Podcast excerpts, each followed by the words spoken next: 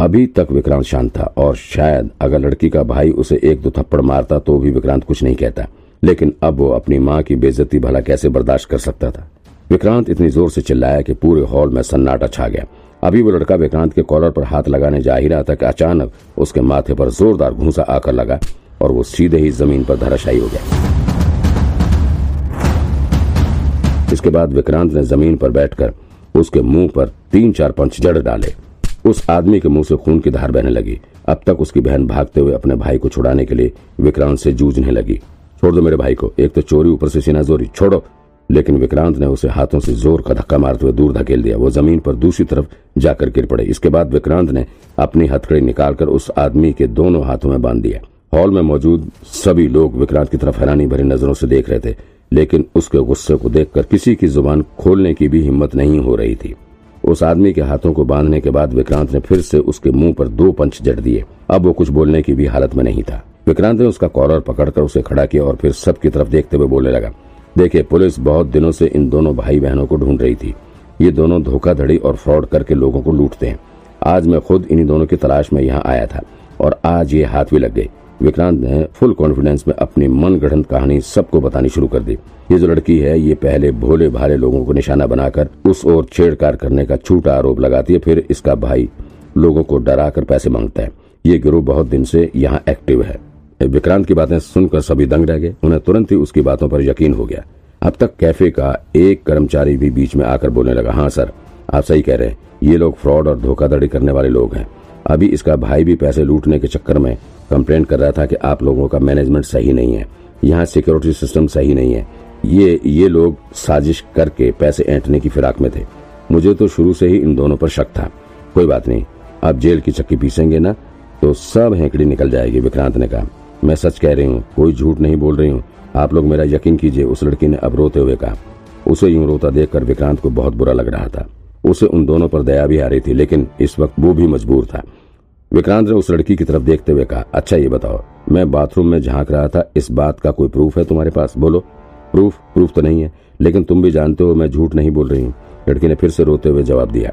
विक्रांत को उस पर बहुत दया आ रही थी, भले ही उसने खुद को सुरक्षित कर लिया था, लेकिन अब वो इन लोगों को भी ज़्यादा परेशान नहीं कर सकता था। कुछ पल तक सोचने के बाद विक्रांत ने कहा अच्छा चलो, तुम लोगों के पास अभी कोई एविडेंस नहीं है, इसलिए मैं तुम्हें छोड़ रहा हूँ। लेकिन ये बात ध्यान रखना, अगली बार अगर मैंने पकड़ लिया, फिर सीधा जेल में डाल दूँगा। इतना कहते हुए विक्रांत ने लड़की के भाई का हाथ खोल दिया उसे भी अब विक्रांत से कोई बहस करने की हिम्मत नहीं दिखाई। वो तुरंत ही अपनी बहन को लेकर यहाँ से चला गया। अरे नहीं, ये झूठ बोल रहे हैं।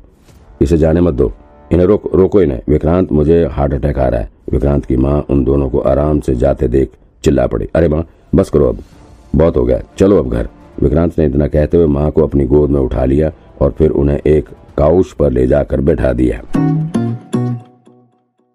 ओह, विक्रांत की माँ कॉफ़ी हाउस के भीतर काउच पर बैठी हुई थी। अरे, तुमने उन दोनों को जाने क्यों दिया? अभी मैं उन लोगों को बताती, जुर्माना वसूलती मैं इस बेजती का। अरे माँ, बस करो अब, बहुत हो गया। विक्रांत अब तक काफ़ी फ्रस्ट्रेटेड हो चुका था। उसे कुछ समझ नहीं आ रहा था। ऊपर माँ से तो ऐसी उम्मीद कतई नहीं थी कि वो इस तरह पैसे की बात करेगी। वैसे तो बहुत बदल गया है बेटा। पहले तू कितना शांत रहा करता था, कितना शर्मीला था, लेकिन पुलिस में नौकरी लगने के बाद बहुत गुस्से वाला हो गया है। लेकिन अच्छा है, पुलिस की नौकरी ऐसे ही की जाती है, माँ ने कहा। अच्छा बेटा सुन वो घर पे ना बगल में रहने वाले पड़ोसियों ने मुर्गी का दड़बा बना दिया है। वो भी अपने घर के दीवार से सटाकर बनाया जब तेरे पापा उनसे ये हटाने के लिए कहते हैं तो फिर वो लोग लड़ाई झगड़ा करने लग जाते हैं। तो एक दिन गाँव आकर उनसे बात कर लेना। एक बार तेरे कहने पर वो मान जाएँगे। क्या? अरे यार, माँ, एक मिनट चुप रहोगी। मुझे कुछ सोचने दो। विक्रांत ने अपना सिर पकड़ लिया था। अब उसे ये बात कंफर्म हो गई थी कि माँ बाप का असर बच्चों में ज़रूर रह जाता है। अपनी माँ की ही वजह से विक्रांत इतना उल्टे दिमाग का है। विक्रांत अपना दिमाग केस पर लगाने की कोशिश कर रहा था, लेकिन उसकी माँ थी कि चुप होने का नाम ही नहीं ले रही थी। अच्छा बेटा, सुनो मेरी ना उर्मिला आंटी से बात हुई थी। माँ ने फिर से बोलना शुरू कर दिया था। लेकिन विक्रांत ने मानो अपने कान में उंगली डाल ली हो। वो कुछ सुन ही नहीं रहा था। उर्मिला आंटी को लगा था कि मैं तेरे भाई के लिए रिश्ता देख रही हूँ, इसीलिए उसने नौ साल बड़ी लड़की की फ़ोटो भेज दी थी। लेकिन अब मेरी बात हो गई है। वो समझ गई है। बेटा, गलती तो समझ ले, मेरी ही है। मैं ही उन्हें ये बताना भूल गई थी कि मैं तेरे लिए लड़की देख रही हूँ। अब मेरी भी उम्र हो रही है। कुछ याद नहीं रहता ना? हम्म ठीक है, कोई बात नहीं। विक्रांत ने माँ की तरफ़ देखते हुए कहा। तभी विक्रांत की नज़र अपने टेबल के बगल वाली टेबल पर बैठी दो लड़कियों पर पड़ी। ये दोनों विक्रांत की तरफ़ बड़े ध्यान से देख रही थी। साथ ही ये बार बार विक्रांत को देखकर मुस्कुराए जा रही थी। विक्रांत की माँ ने भी इस लड़की को नोटिस कर लिया। माँ भी समझ गई थी कि ये लड़की विक्रांत पर कुछ ज़्यादा ही फिदा हो रही थी। लेकिन माँ को ये बात बिल्कुल पसंद नहीं आ रही थी। उन्होंने विक्रांत की तरफ़ देखते हुए कहा, तुम इन लड़कियों के चक्कर में मत पड़ना, ये ठीक नहीं है। भला बताओ, ऐसे खुले आम लड़कों पर डोरे डाल रही हैं? और इनकी सूरत भी ढंग की नहीं है। देख रहे हो, नाक कैसी है उसकी? हम्म।